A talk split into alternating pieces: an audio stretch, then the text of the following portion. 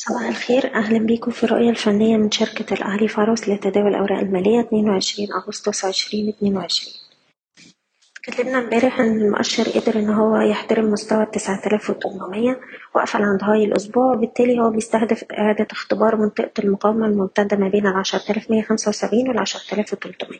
فعلا المؤشر امبارح راح اختبر المنطقة دي وقدر إن هو يقفل عليها عند مستوى عشرة آلاف تلتمية تسعة وتلاتين وده أعلى مستوى في تلات شهور قافلين عند هاي الجلسة. أحجام التداول كانت مرتفعة.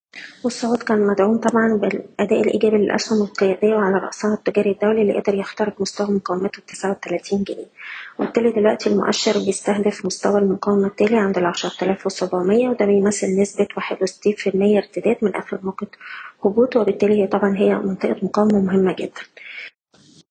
أقرب دعم دلوقتي عند مستوى العشرة آلاف يلي طبعا مستوى الدعم الأهم عند تسعة آلاف وتمنمية. بالنسبة للأسهم نبدأ بالسي اي دي زي ما اتكلمنا قدر يخترق مستوى مقاومة مهم عند التسعة وتلاتين جنيه ودلوقتي هو بيستهدف مستويات الواحد وأربعين ونص والاتنين وأربعين خمسة وستين.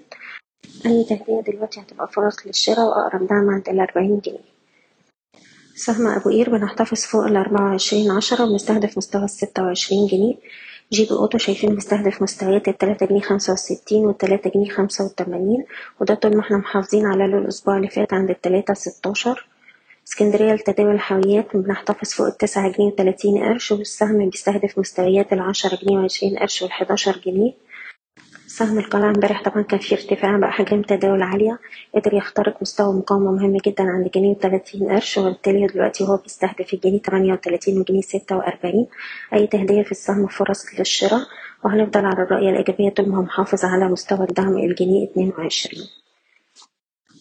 سهم فوري بنحتفظ فوق التلاتة جنيه تمانية وستين وشايفين يروح يجرب على مستويات أربعة تمنتاشر أربعة خمسة وتلاتين.